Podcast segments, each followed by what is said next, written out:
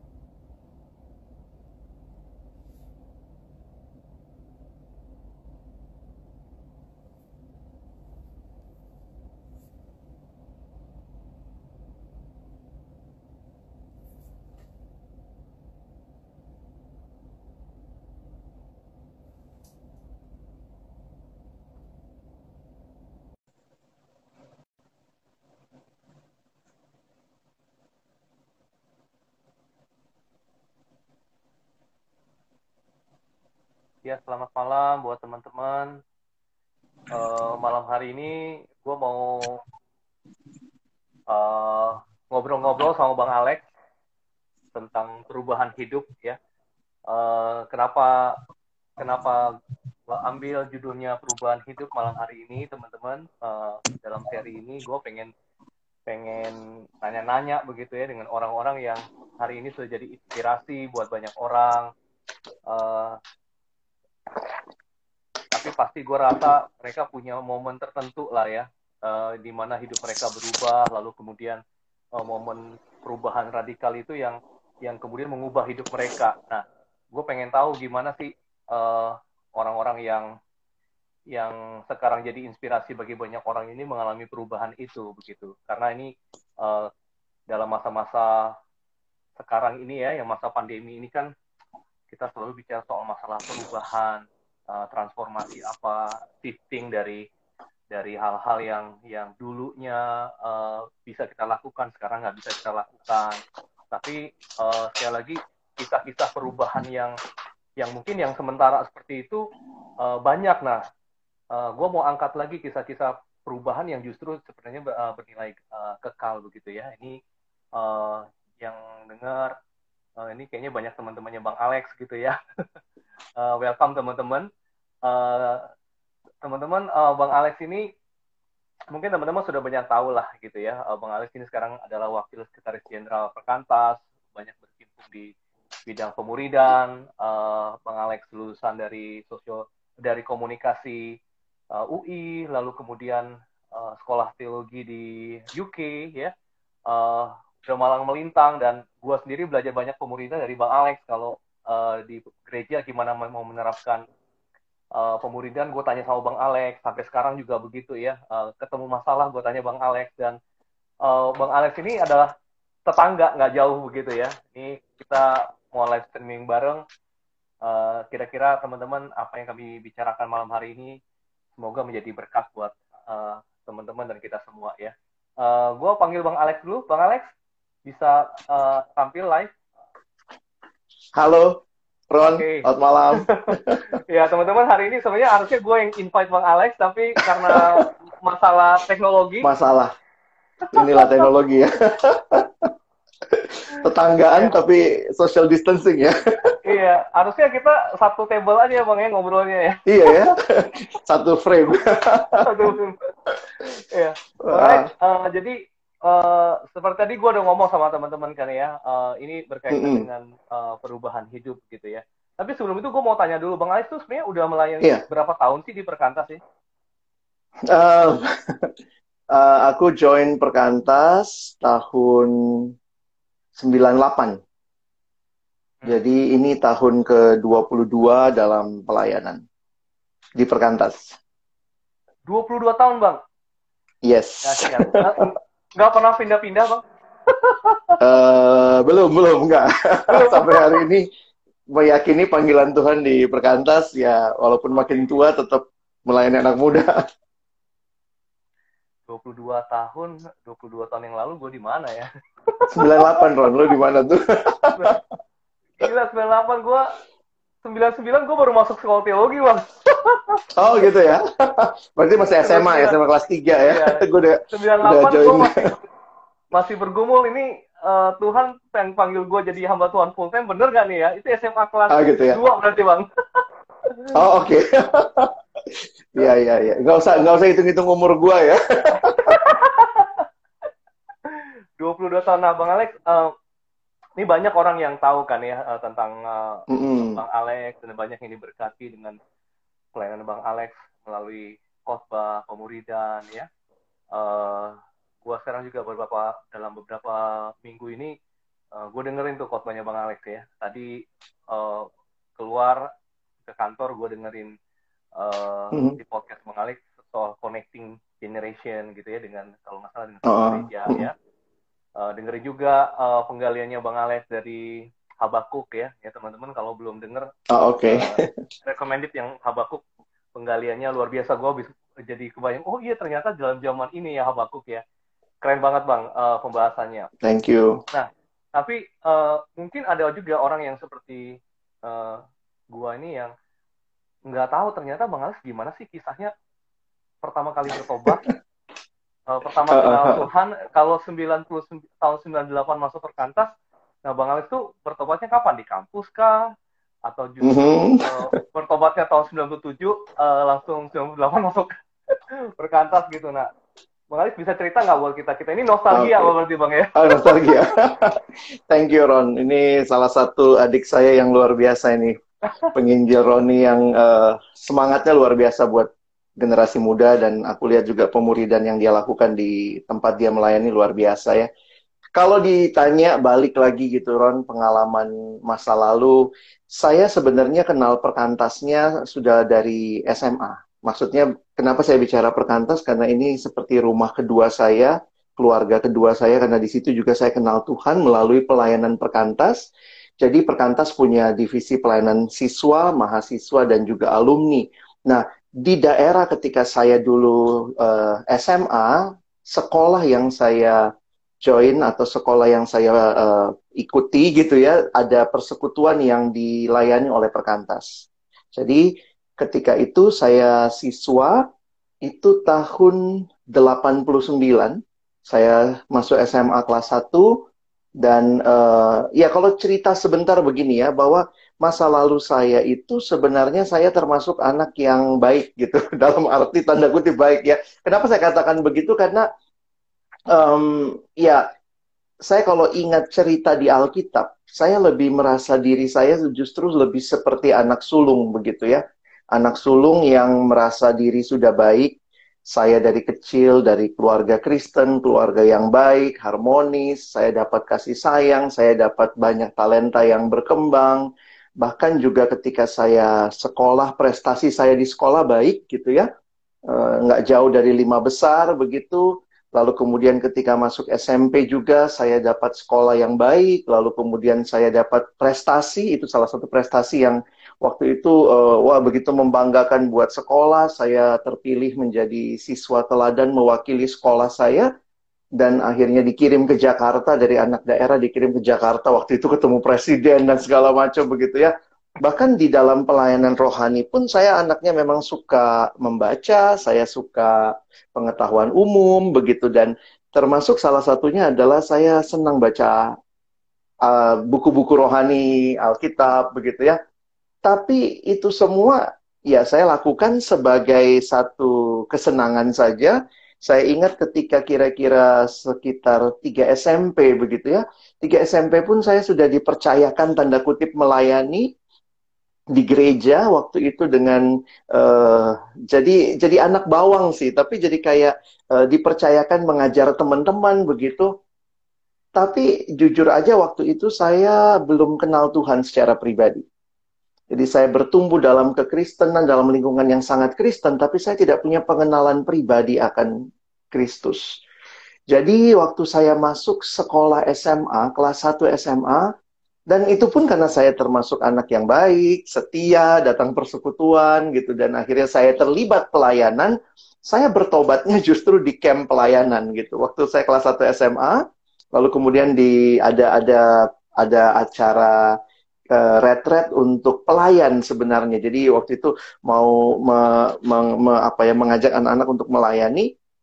Dan waktu itu saya terpilih juga, saya, ikut dalam camp itu. Dan benar-benar di situ saya ya Tuhan Tuhan berbicara melalui firman Tuhan melalui khotbah oleh seorang uh, ibu rohani saya, Ibu Nelly Tuhumuri waktu itu dan melalui hamba hambanya ini dia menyatakan begitu ya saya ingat banget uh, mungkin saya nggak ingat persis ayatnya tapi kalimatnya adalah dia mengatakan mungkin ada saudara yang sudah merasa diri baik dan sudah melayani bahkan tapi kamu tidak kenal Yesus, kamu nggak pernah uh, mengalami perjumpaan pribadi dengan Tuhan. Dan jujur aja di tengah segala prestasi saya itu, saya hidup di dalam dosa.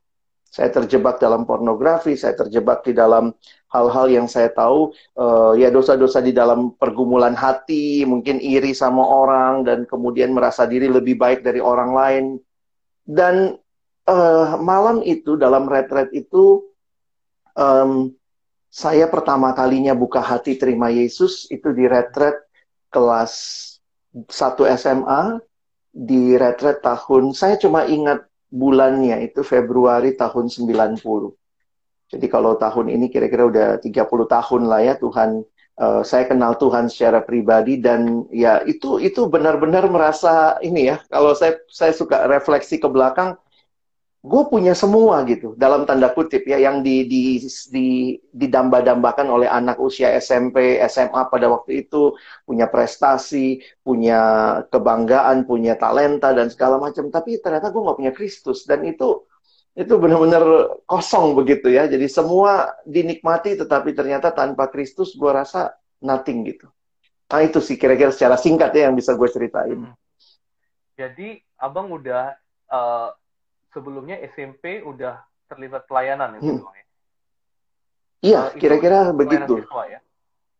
Baca buku rohani. Um, waktu itu masih di gereja. Waktu itu di gereja. Saya baru kenal pelayanan perkantas dalam arti siswa itu pas SMA. Jadi kira-kira begitu. Uh, jadi ini kalau gue bisa simpulin, jadi Bang Alex ini uh, justru kenal Tuhannya sudah pelayanan uh, dari keluarga Papa mama kan Kristen nggak Pak ya? Iya, iya. Latar belakang Kak, Kristen. Kakek juga Kristen. Oh, kami sudah generasi ketiga keempat sih Kristen pasti ya. Jadi benar-benar inilah apa sudah merasa apalagi dari suku-suku yang merasa dekat sama Tuhan Yesus gitu ya. Yang ya, yang udah sekolah minggu dari sejak kandungan ya, Bang. Betul. udah ke gereja waktu masih digendong juga udah jalan ke gereja. Justru kita kalau nggak ke gereja hari Minggu, justru dimarahin nih Bang ya. Iya. Jadi benar-benar apa ya budaya Kristen yang membentuk segala macam, tetapi uh, iman iman secara personal kepada Kristus dan dan memang dalam realita uh, gereja tradisional begitu ya bahwa uh, kekristenan tradisi jadi sesuatu yang yang dianggap cukup tanpa ada apa ya tanpa ada pengenalan pribadi akan Kristus yang saya pikir itu yang uh, saya missing di masa saya bertumbuh waktu itu. Bang ini jadi menarik ya Bang. Ini berarti kan begini, hmm. kita tuh sering bicara soal masalah Christian culture, ya kan ya? Iya. Bagaimana ya. kekristenan itu menjadi uh, kultur kita begitu kan ya, world view hmm. kita misalnya begitu ya. Uh, betul kan ya Bang ya? Itu betul, tapi ternyata betul. permasalahan itu bukan bukan di sini gitu ya. Iya. Di nggak kurang begitu kan ya. Uh, kalau jadi kalau aku bisa simpulkan nih, abang kan masuk kayak kategori uh, sebelum kenal Tuhan ya. Jadi kayak mm. orang Kristen KTP, bener nggak bang ya? Betul. Orang Kristen tanpa pertobatan ya. Tanpa pertobatan. Karena aku ngerasa gini, Ron. Waktu itu ngerasa baik-baik aja. Uh. Oh, sebenarnya aku cerita satu satu hal lagi ya. Jadi begini, um, aku kan tadi aku cerita, aku SMA tuh 89 waktu masuk SMA itu ada retret. Biasalah ya, ada retret di sekolah, ikutanlah retret itu. Lalu kemudian di retret itu tuh ada penantangan terima Yesus juga. Udah ada tuh. Nah, waktu itu gue sebagai orang yang merasa, ya dari latar belakang yang merasa, ah gue udah Kristen dari kecil, lalu aja gitu kali ya. Lalu kemudian aku ngeliat beberapa temen nangis gitu. Wah, ada yang nangis terima Yesus waktu itu ya. Sampai air matanya kayak berember-ember. Terus aku tuh geli aja karena nggak biasa gitu di gereja terus ngelihat gini ya Ella ngapain sih nangis nangis emang gereja lu aja tukang nangis nangis gitu gitu ya gue secara pride-nya merasa walaupun aku nggak menyatakan tapi ngelihat gitu nah ternyata enam bulan kemudian gue ikut dalam retret gue yang ngalamin tuh yang yang mengalami apa ya akhirnya malam itu benar-benar gue tumpah ruah gitu ya menyesali dosa di hadapan Tuhan dan malam itu gue dilayani secara pribadi oleh satu abang dan itu bagi gue, uh, kalau mau dibilang momen ya, itu momen pertobatan secara pribadi terima Yesus. Tapi kalau mau dikatakan Christian culture itu impact-nya semana gitu. Hmm. Aku tetap melihat Tuhan bekerja dalam culture-culture dari aku dari sekolah minggu. Tuhan pakai juga uh, guru-guru sekolah mingguku. Aku udah satu dulu dari kira-kira kelas 6 SD. Itu karena diajarin oleh guru sekolah minggu. Hmm. Dia ngasih renungan, terus kemudian terus bertumbuh. Jadi akhirnya aku melihat ini ya, ya memang momennya di situ. Tetapi Christian culture mendukung. Nah sedihnya adalah kalau Christian culture merasa itu itu cukup tanpa membawa orang kepada perjumpaan pribadi dengan Tuhan. Nah aku pikir uh, kita juga tidak menyalahkan Christian culture. It's a good thing, tetapi tidak bisa hanya Christian culture karena setiap orang perlu mengalami perjumpaan pribadi dengan Kristus. Ya, bang, aku mau balik lagi tadi soal masalah mm. pengalamannya Bang Alex waktu mm. uh, ngelihat teman-teman nangis, tapi ya Bang sendiri nggak tergerak. Nah, uh, apa sih yang membuat Abang kemudian menjadi enam bulan kemudian menjadi salah satu orang?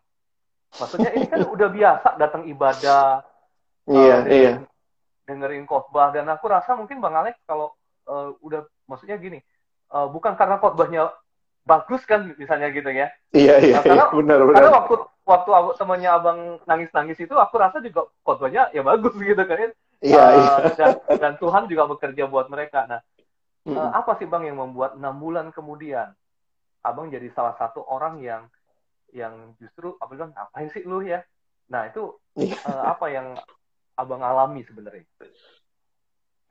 Uh, ya, kalau kita bicara secara teologis ya, aku menghayati itulah pengalaman anugerah, gitu ya. Waktu bicara anugerah itu kita nggak bisa setting kapan, bagaimana caranya, tetapi uh, gimana secara apa ya Tuhan bekerja. Sorry, ini kok ada noise sedikit Ronnya? Kedengeran nggak? Ya. Oke, okay. jadi kalau gue ngelihat um, pertobatan di situ aku jadi sadar ya, jadi sadar karena sekarang juga banyak kesempatan pelayanan KKR, pelayanan untuk membawa orang muda kenal Tuhan Yesus. Aku jadi sadar bahwa yang namanya pertobatan anugerah Allah itu sungguh-sungguh anugerah Allah, bukan usaha kita, bukan timing yang kita cipta-ciptakan, bukan suasana yang kita buat, tetapi ya perjumpaan pribadi ketika Roh Kudus bekerja, bagian kita hamba Tuhan beritakan dengan setia dan Tuhan akan mengubahkan hati orang karena bukan kita yang bisa mengubah hidup orang. Saya lihatnya sih begitu. Sorry Ron, uh, agak noise sedikit dari uh, device-mu mungkin? Uh, okay. agak kecil suaranya.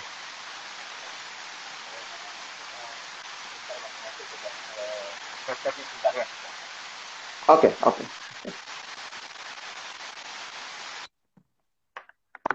Nah, ini udah enak kan? Oke. Okay.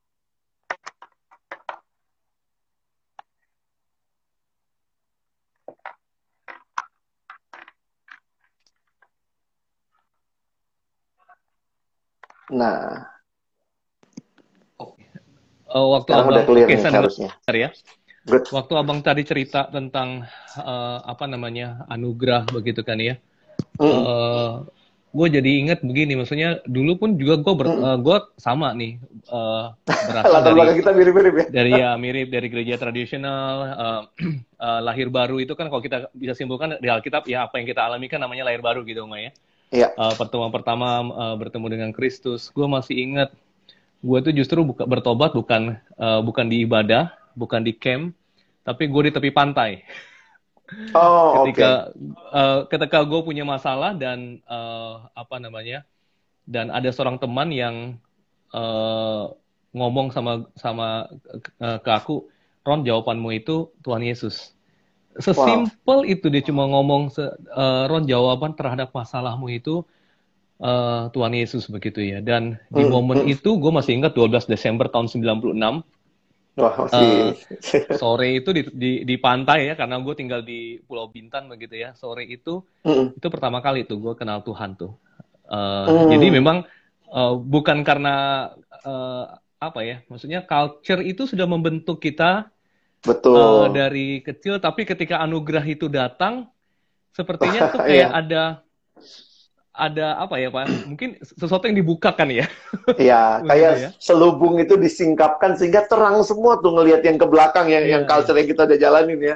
Iya, betul, betul. Jadi kayak ada sesuatu yang yang fresh lagi gitu kan yang Betul. Yang kalau aku bilang sampai hari ini tuh kita nggak bisa lupa tuh. Bener nggak Bang? Ini abang udah tahun berapa bertobatnya? 30 tahun lalu. tahun 90. Iya. Nah, Bang, tapi um, aku jadinya pikir begini. Ini kan hmm. orang-orang hmm. yang seperti kita dari keluarga Kristen. Ya, yeah. kalau mungkin kita bisa bilang dulu uh, orang-orang seperti kita ini kan yang uh, dari kalau di Indonesia kan uh, orang-orang yang dari uh, suku uh, Batak, Ambon, Ambon, Manado, uh, Manado, ya. Uh, Tionghoa beberapa ya. Itu, ya, Tionghoa berapa nyokap uh, dari Toraja gitu kan ya yeah. Ya. uh, Toraja Manado campuran begitu. Nah itu kan ya kita kan memang udah Kristen dari dulu gitu bang ya. Iya. Yeah. Nah saya saya justru pengen bertanya begini, uh, kira-kira um, fenomena Kristen KTP itu, ya sampai hari ini ada nggak di gereja-gereja Injili?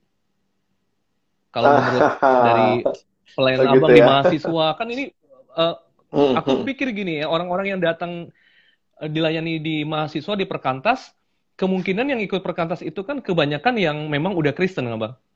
Iya. Betul nggak sih? Hmm. Nah, waktu di perkantas sendiri abang nemuin nggak sekarang uh, hmm. orang-orang yang memang dari gereja Kristen Injili, bukan yang bukan yang di era tra uh, tradisional ya? ya. Uh, uh, tapi ini yang gereja-gereja ya seperti mungkin gereja gua ya, yang uh, hmm. gereja Injili dan sebagainya. Uh, apakah fenomena Kristen KTP itu masih ada? Hmm. Aku nggak nggak nggak bisa kasih gambaran secara data dan dan apa ya, tapi aku ngeliat bahwa uh, ya itu itu ada nominal Christians itu bagiku hmm. banyak ba banyak dalam pengertian begini ya. Um, nah ini ini juga aku aku merasanya gini kali Ron ya kita harus menghayati bahwa seinjili-injilinya gereja kita atau gerakan kita, tetapi pemberitaan Injil harus terus disampaikan. Pertobatan pribadi menjadi bagian yang perlu di, di, diingatkan, dibagikan, dan kesegaran rohani akan terjadi ketika hal itu ada. Nah, aku melihat di banyak gereja-gereja uh, atau gerakan termasuk pengantas dengan konteks Injilinya, ketika merasa bahwa culture ini sudah cukup, hmm. itu bahaya. Mak, hmm. uh, jadi akhirnya kehilangan kehilangan greget bahwa ya sebenarnya sesuai dengan namanya gerakan Injili maka Injil harus diberitakan berarti hmm. juga kehidupan rohani yang yang harusnya dibangunkan dari kematian rohani menjadi hmm. kehidupan rohani itu harus disampaikan. Jadi uh, memang kita kita nggak bisa mengukur ya ini sudah bertobat hmm. atau tidak itu urusan Allah sama mereka. Tetapi yang aku agak takut memang ketika gerakan-gerakan Injili merasa sudah cukup dengan semua tradisinya. Hmm. Dan ini hmm. akhirnya mengulang apa yang ada pada gereja hmm. tradisi. Karena hmm. akhirnya menjadi sebuah tradisi baru lagi sehingga uh, aku ingat sih dalam beberapa kali uh, apa ya mendengar ada parenting yang disampaikan tuh aku bersyukur ya ada pembicara yang mengingatkan ingat loh bahwa memberitakan Injil pertama-tama adalah kepada anak-anak kita. Hmm. Karena banyak kali merasa kita di gereja Injili setiap minggu kan pengkhotbah-pengkhotbah semua di remaja, di pemuda itu sudah memberitakan Injil. Uh, tapi akhirnya banyak keluarga Kristen Injili sendiri kehilangan hmm. atau lupa untuk memberitakan Injil kepada anak-anak mereka karena hmm. realitanya anak-anak mereka pun orang berdosa begitu.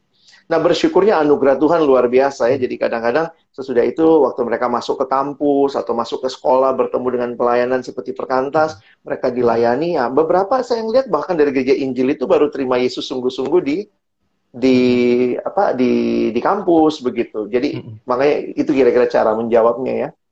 Iya, uh, iya bang. Uh, uh, aku kan ada di gereja sekarang ya, pelayanan di iya. gereja ya. Uh, justru aku pengen pengen dari pengalaman bang Alex ya, aku pengen uh, nanya kira-kira uh, nih bang ya untuk dalam konteks uh, gereja mungkin ya, uh, atau mungkin bagi orang tua Kristen lah ya.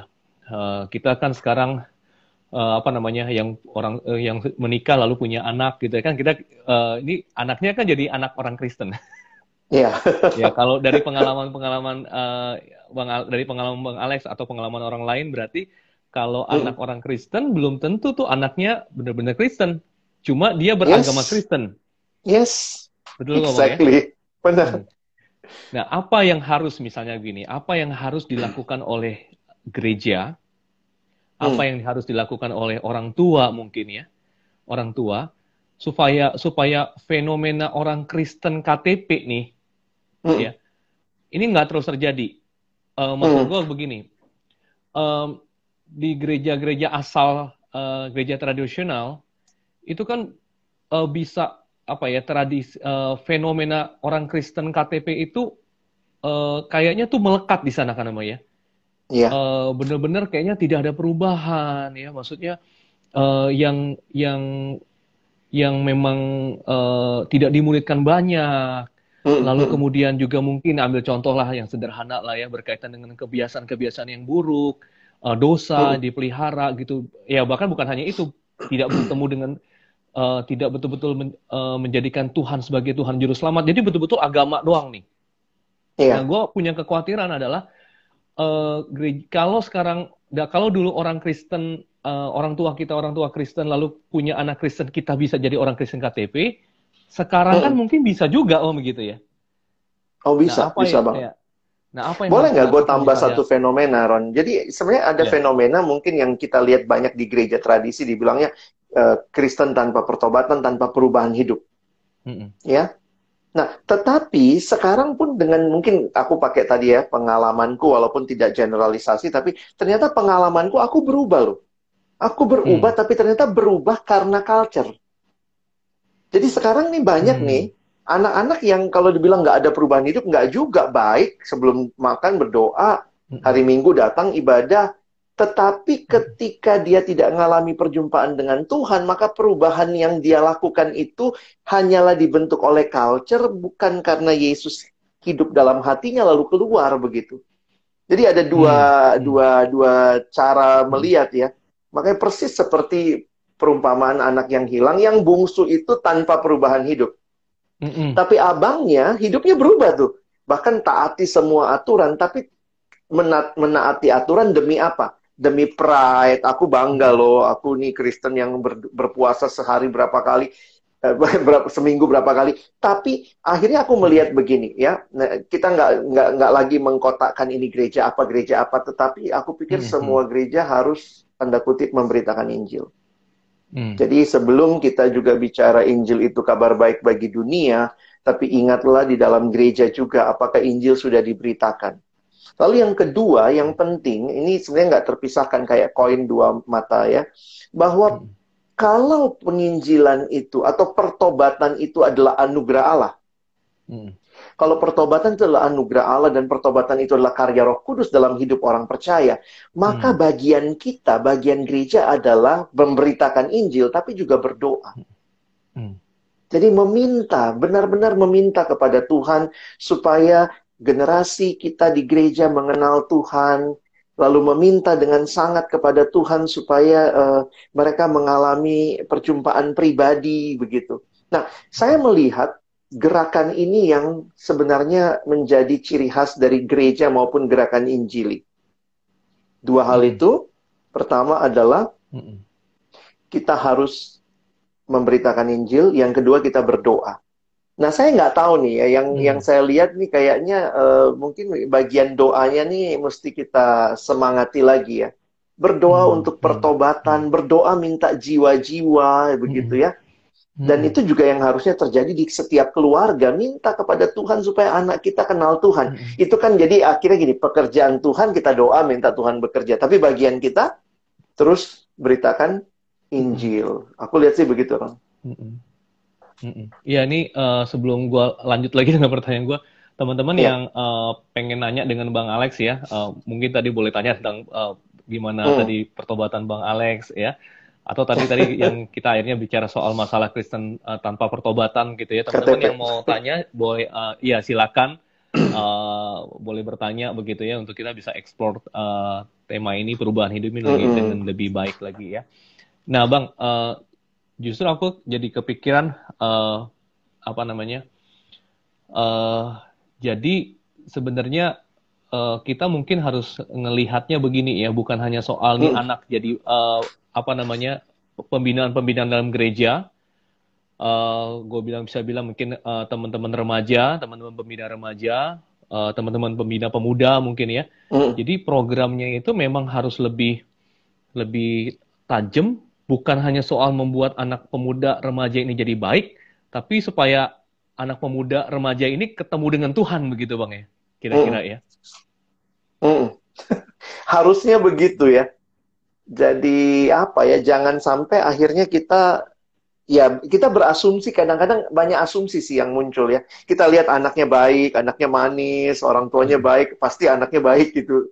Pasti dia udah terima Yesus. Maksudnya saya tetap menghayati bahwa orang muda yang kaya misalnya contoh di Alkitab, orang muda yang hidupnya baik-baik aja, semua terpenuhi, tapi Tuhan bilang kalau lihat mana jual hartamu. Di situ akan kelihatan sebenarnya siapa yang terpenting dalam hidupnya. Jadi saya melihat pentingnya mungkin untuk kita meng, apa ya, gereja menghotbahkan, memperkenalkan Kristus yang adalah yang terutama dibanding segalanya. Karena dunia sangat banyak menawarkan berhala bagi kita saat ini yang Yesus jadi hilang pamor gitu. Ngapain percaya Yesus? Hmm. Gue lebih santai kok dengan punya duit gue aman, gue tenang gitu. Jadi kalau boleh tanya bang, sebenarnya tanda ya kalau kita memang kita kan nggak boleh Hmm. menghakimi nih orang ini uh, belum bertobat atau uh, udah Hmm. udah ketemu Tuhan atau belum begitu ya, atau jadi orang Kristen nominal, orang Kristen KTP begitu. Mm-mm, mm-mm. Tapi ada nggak bang, misalnya dari kalau dari abang sendiri tanda-tanda orang yang mengalami pertobatan sejati itu apa sih? Nah, ini memang kalau lihat bahwa ya lihat aja tanda yang ada di Alkitab sebenarnya bahwa ketika itu ada pertumbuhan rohani. Dan pertumbuhan rohani itu akan berdampak dalam relasi dengan Allah dan sesama kan? Karena pertumbuhan rohani itu sebenarnya secara sangat sederhana adalah menjadi seperti Kristus. Jadi kalau kita tanya eh, dia dia udah kenal Tuhan belum, udah bertumbuh belum? Eh, kita ukurannya apa? Dia makin seperti Kristus nggak dalam pikiran, Hmm. perkataan, perbuatan dan sebenarnya itu kan a, a lifelong journey. Jadi se- per- sebuah perjalanan seumur hidup. Nah, Hmm. Nggak tahu nih. Saya lihat ada teman yang na- nanya soal em, kayaknya kalau kita bilang terima Yesus secara pribadi jadi inklusif apa kesannya kesannya kayak eksklusif begitu ya. Eh, Hmm. Kalau saya melihat, kalau benar kita terima Yesus, kita mengalami pertobatan pribadi, kita bergerak menuju ke hidup yang serupa dengan Hmm. Kristus, maka pasti aspek sosial akan nyata. Jadi saya jujur aja tidak Hmm. takut memperkenalkan Yesus sebagai satu-satunya Tuhan dan Juru Selamat, seolah-olah itu mematahkan nanti dia cuma peduli sama keselamatan pribadinya, nggak peduli sama Hmm. lingkungan sosialnya. Bukan, Hmm. nggak seperti itu. Harusnya kalau dia mengalami perubahan hidup, maka dampaknya tuh ada. Karena Hmm. Yesus sendiri kan mengatakan begitu ya bahwa eh, Hmm, apa pun hmm. yang kau lakukan bagi salah seorang dari mereka, kau melakukannya buat aku. Jadi sebenarnya Hmm. Kehidupan orang yang bertumbuh makin serupa Kristus, makin nggak Hmm. hidup buat dirinya sendiri. Harusnya makin hidup buat Hmm. Tuhan dan Hmm. sesama sih. Kalau aku lihatnya gitu. Hmm. Hmm. Jadi eh, justru eh, tanda-tanda eh, perubahan yang ada di dalam diri itu harusnya bisa dilihat oleh orang lain gitu bang ya. Iya, iya. Tanda-tandanya nampak lah. Hmm. Nah ini ada yang tanya nih bang. Iya. Dari Deborah Woriasi ya. Ini mau tanya bang, Mhm. beberapa gereja tradisional termasuk gereja saya hanya fokus dengan ibadah rutin, tapi kurang menghubungkan firman dengan kehidupan sehari-hari. Uh, Christian worldview-nya Hmm. tidak dibagikan kepada jemaat. Jadi ini kira-kira uh, pertanyaannya. Uh, uh, Hmm. Nah ini susah juga nih bang ya kalau maksud saya, maksudku kalau memang Iya. kita tuh ada di gereja yang memang begitu gitu ya. Uh, ya tadi tidak uh, firmannya hanya kurang menghubungkan dengan uh, kehidupan sehari-hari, ibadah menjadi ri- ritual, uh, Christian worldview-nya juga tidak dibagikan, atau mungkin jangan-jangan juga uh, uh, pelayanan ibadah khotbah tidak tidak relevan. Iya. Nah, andai kata kita berada di gereja seperti itu ya, Bang, Hmm, hmm. apa yang harus kita lakukan? Ini kan kadang-kadang suka begitu ya, uh, Iya. orang satu sisi kayaknya sorry nih ya, kayaknya kita kadang-kadang suka nyalain gereja begitu.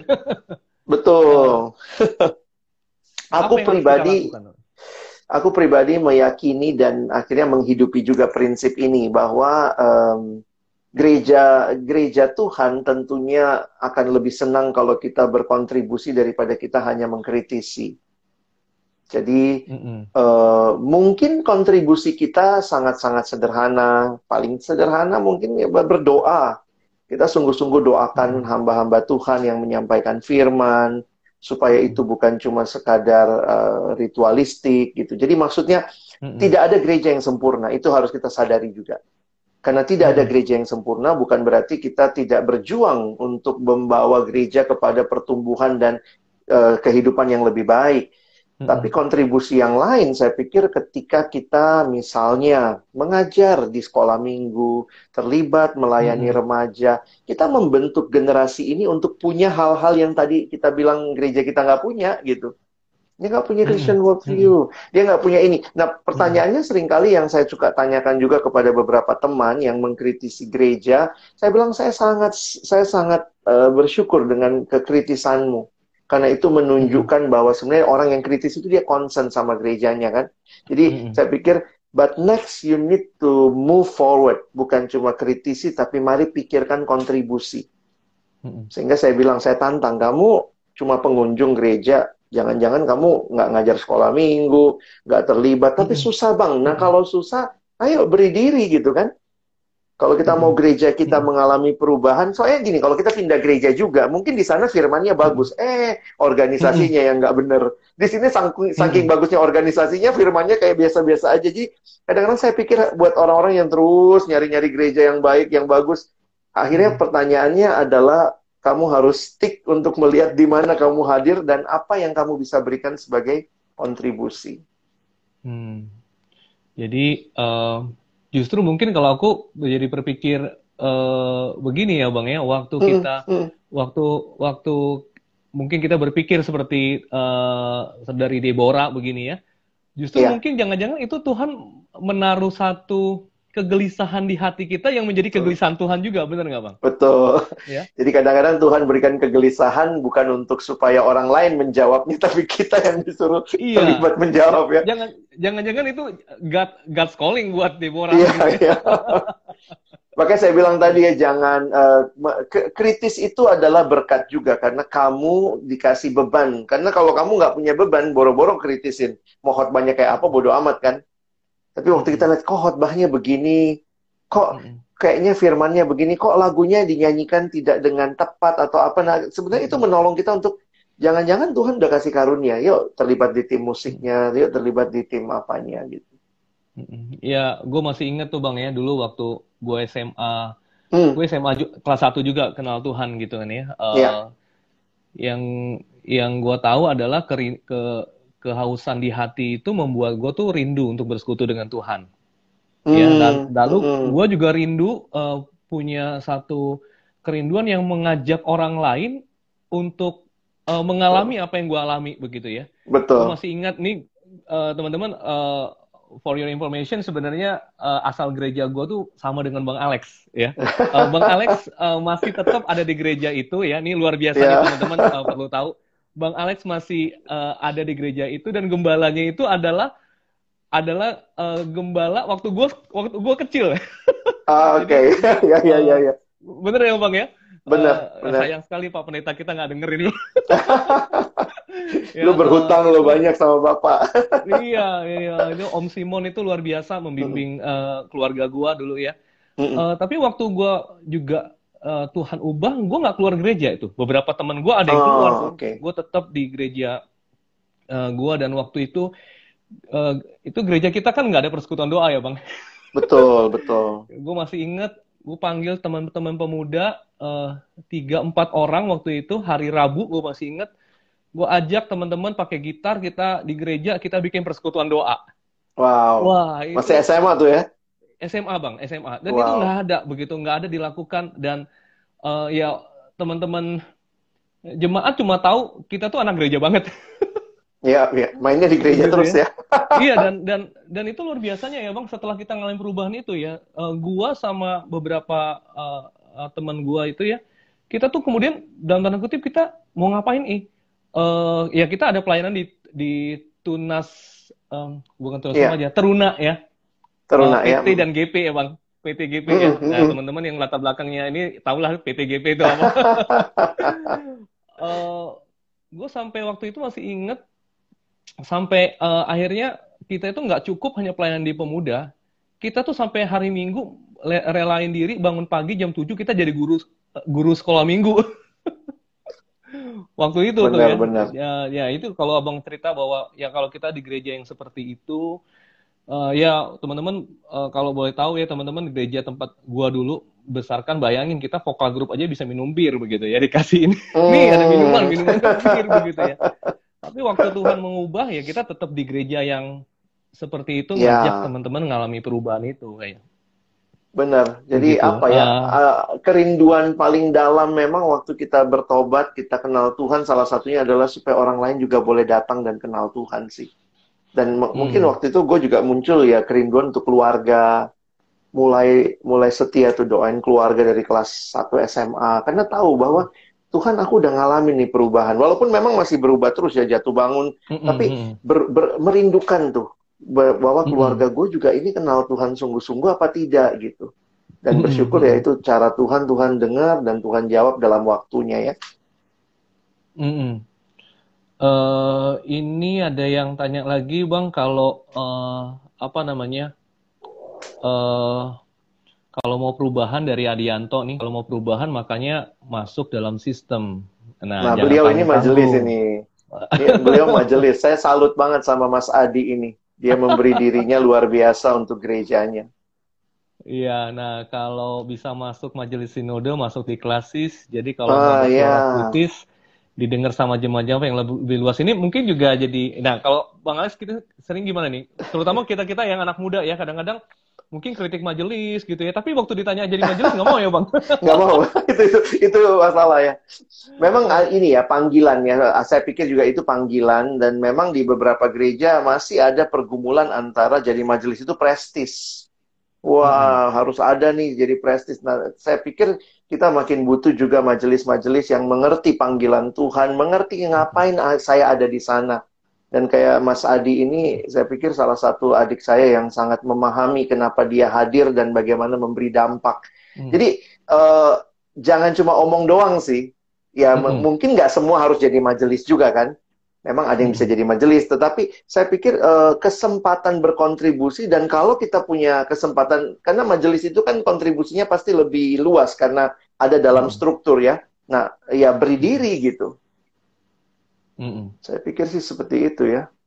Iya, jadi eh, kalau memang eh, Tuhan mengubah hati kita, tentu Mm-mm. panggilan Tuhan itu akan menolong kita untuk eh, melakukan sesuatu ya, Bang ya. Jadi nggak Iya. bisa tadi seperti abang bilang, nggak bisa hanya untuk hidup diri sendiri begitu ya. Ya Benar. mulai dari gereja sendiri. Kadang-kadang gua juga eh, lihat ya ada orang-orang yang eh, ya Tuhan sebenarnya Tuhan sudah taruh kegelisahan itu, tapi kemudian akhirnya menyerah. Eh, ya Iya, kalau iya, memang iya, iya. kalau memang itu jalan Tuhan ya kita nggak ngerti ya tapi kalau eh, pilihan lain yang gue rasa kita harus gemakan adalah kalau Tuhan sudah mengubah diri kita tentu perubahan itu harus Mhm. dirasakan oleh gereja atau mungkin keluarga di mana kita berada bener bang ya Betul. Mm-mm. Jangan jangan buru-buru apa-apa kecewa mundur lalu kemudian apa eh, malas ke gereja atau akar pahit kadang-kadang yang aku lihat sedihnya begitu ya karena memang kan gereja nggak ada yang sempurna juga jadi ngeliat ah Betul. semua majelisnya munafik gitu terus terus gimana kalau semua majelisnya munafik itu kan cara kadang-kadang menilai ah Semua orang di gereja itu sama aja. Terus akhirnya nggak mau ke gereja, nggak nggak memberi diri terlibat. Nah itu kan sedih ya. Sebenarnya bukan seperti itu seharusnya hidup beriman kita. Kalau gue ke situ, gue lagi jadi pikir begini nih Bang Alex. Sebenarnya uh, kalau kita berpikir begitu, sebenarnya di dalam diri kita itu sudah ada perubahan belum ya? Yang Tuhan kerjakan. Benar. Benar nggak bang ya? Kalau nah, kita aku aku ngelihatnya kadang-kadang gitu Ron. Sekarang ini ya, walaupun ini sekali lagi kita tidak bisa menghakimi, tetapi untuk orang-orang yang dibesarkan dalam tradisi gereja Injili banyak sekali yang ya bukan banyak sekali lah. Ada orang-orang tertentu yang kayaknya begitu pasif dengan hidup yang katanya sudah berubah. Jadi ya tidak mau terlibat, tidak memberi diri, tidak ikut berpikir gitu. Nah, gue ingat selalu ada kutipan dari uh, eh, J.I. Packer. Dia bilang begini, orang yang knowing God, orang yang kenal Tuhan, maka dia kasih empat ciri. Nah, salah satunya hmm. adalah dia punya great energy for God, dia punya great thought for God, dia punya great hmm. um, apa? Great thought, great energy. Satu lagi aku lupa, yang satunya great contentment. Jadi kepuasan terbesarnya di hmm. dalam Tuhan. Jadi kadang gue pikir gitu, kalau hmm. benar memang kita kenal Tuhan dan peng pengenalan itu mengubahkan, maka kita tuh hmm. punya energi yang besar. Nah itu yang kayak lu cerita tadi, lu kumpulin hmm. orang, terus berpikirnya hmm. mulai luas gitu, bukan buat diri gue aja. Hmm. Nah ini yang gue mau challenge teman-teman hmm. yang mungkin mendengar juga ya bahwa uh, ya buktikan pertobatan kita kalau gue mau pakai istilah itu ya, hmm. supaya benar-benar pertobatan kita seirama dengan uh, apa yang Tuhan Yesus sendiri kerjakan gitu. Justru kalau kita kemudian mengalami kesulitan, mengalami tantangan, meneteskan air mata, itu justru kita sudah berjalan di jalannya Kristus, bukan? Iya, betul. Iya, Kadang-kadang kita maunya empang ya, enak dan gampang. Nggak ada yang seperti itu. Gue suka tuh apa empang apa enak dan gampang. Enak dan gampang. jadi tadi dari kekristenan yang empang. Pindah jadi orang Kristen empang ya, Mas? Empang, iya ke gereja tuh cuman kayak nonton entertain gitu ya. Oh, oh, terus hari ini kita pulang. Eh tadi filmnya bagus deh. Nanti oh tadi pendetanya bagus deh. Eh tadi lagunya enak deh. So what gitu loh. Maksudnya we, we need to move forward lah. Iya. Ya, ini thank you Bang Alex uh, untuk uh, ngobrol-ngobrolnya Sama-sama, uh, malam hari ini ya. Saya justru pengennya kenapa uh, ada seri tentang perubahan hidup ini ya, karena mm -hmm. gue yakin banget kalau orang bertemu dengan Tuhan, ya uh, itu seperti satu momentum kayak uh, dalam air yang tenang Tuhan yeah. lempar satu batu begitu ya bang tapi yeah, itu, yeah. Uh, gelombangnya itu pasti uh, berasa kan gitu, Betul. gitu ya dan itu yang gue percaya uh, teman-teman kenapa juga gue undang uh, bang Alex karena gue yakin teman-teman uh, akan ada kita perlu mikirin teman-teman 20 tahun, 10 tahun, 20 tahun yang lain, yeah. uh, who is the next Alex Nalohi? Iya ya kita nggak bakal hidup selamanya ya. Betul. Kita mesti nyiapin Betul. orang, terus tolong mereka, hmm. benar. Pemulihan penting, Ron. gue selalu merasa usia gue berhenti 28, tapi tahun depan gue udah 40 nih, Bang. ya itu itu kesempatannya untuk boleh terus berkarya sih. Hmm, Never Jadi, too old for Jesus. Ya, Bang Alex, ada closing statement mungkin Bang Alex kita akan segera selesai. Ada closing statement untuk teman-teman yang malam hari ini juga mendengarkan kita atau buat teman-teman yang nanti mungkin bisa mendengarkan rekaman kita. Uh, apa yang hmm. Bang Alex ingin katakan uh, untuk closing statement terhadap uh, perubahan hidup, Bang? Iya, saya cuma mau ingatkan bahwa meskipun semuanya kamu punya, ini persis kayak Yesus bilang ya, aku makin menyadari karena aku ngalamin kali ya bahwa meskipun kamu memperoleh semua dunia ini, tapi kalau kamu tidak kenal Yesus, nggak ada artinya. Jadi masa muda sebenarnya hmm. masa hmm. di mana kita merasa kayak saya punya semua, saya sudah dapat semua, tapi kiranya teman-teman sungguh-sungguh boleh kenal Yesus dan perubahan yang dihasilkan dari hidup yang mengenal Tuhan itu biarlah jadi dampak besar bagi banyak orang. Thank you. Oke, okay. Thank you, Bang Alex. Uh, ya. Bang, kita boleh tutup dalam doa ya, Bang ya. Uh, Oke. Okay. Saya minta uh, Bang Alex deh uh, mendoakan uh, kita semua dan uh, apa ya, Bang, gue rindu memang tetap uh, gereja, tetap jadi jadi tempat di mana orang-orang itu bisa mengalami perubahan hidup gitu kan ya. Saya yakin percaya gereja apa pun, mau gereja Injil nih, mau gereja teman-teman yang dari gereja yang soalnya soalnya kita berdua ini uh, bukan dari gereja yang dalam tanda kutip uh, betul-betul gimana, tapi kita gereja dari gereja tradisional dan kita bertobat di gereja tradisional bang ya. Iya, kita, ya kita bertobatnya waktu ada di gereja. Betul, iya. Yuk Bang Alex uh, bisa berdoa okay. buat kita semua. Mari kita berdoa. Bapak di dalam surga, terima kasih untuk kesempatan sharing malam hari ini. Tuhan kami bersyukur sekali lagi karena anugerahmu lah kami boleh kenal Engkau dan mengalami perubahan hidup. Dan melalui hidup yang diubahkan, kami bersyukur. Kami pun Tuhan pakai menjadi berkat bagi orang-orang di sekitar kami. Terima kasih Tuhan, apa yang hamba saksikan, yang hamba alami. Hamba percaya juga Tuhan sedang terus berkarya di dalam hidup setiap teman-teman yang mendengar. Terima kasih karena Engkau Allah yang memberikan pertobatan itu. Karena itu kami memohon Tuhan, berikanlah hujan pertobatan itu terjadi di generasi ini. Agar sungguh-sungguh banyak anak muda yang kenal Tuhan dan hidupnya diubahkan dan membawa generasi ini memuliakan Tuhan. Terima kasih juga untuk uh, Koroni yang punya beban besar melayani generasi ini. Tuhan terus berkati dia dalam pelayanannya di mana saja termasuk di gereja dan berdoa bagi gereja-gereja Tuhan. Biarlah sungguh-sungguh hamba-hamba Tuhan yang ada di sana maupun di lembaga-lembaga Kristen benar-benar menangkap dengan jelas pentingnya pemberitaan Injil dilakukan dan juga doa untuk memohon kepada Tuhan yang adalah Tuhan yang memberikan dan mengaruniakan pertobatan. Kami sekali lagi bersyukur buat malam hari ini dan berterima kasih biarlah semua yang mendengar baik sekarang, live ataupun nanti akan mendapat berkat dan juga boleh menjadi berkat di mana pun Tuhan tempatkan mereka. Kami bersyukur, berterima kasih dalam nama Tuhan Yesus. Amin. Amin. Makasih Bang Alex, Tuhan berkati. Terima kasih teman-teman semuanya. Ron. Ya. Tuhan berkati. Sampai ketemu. Berkati. Ya.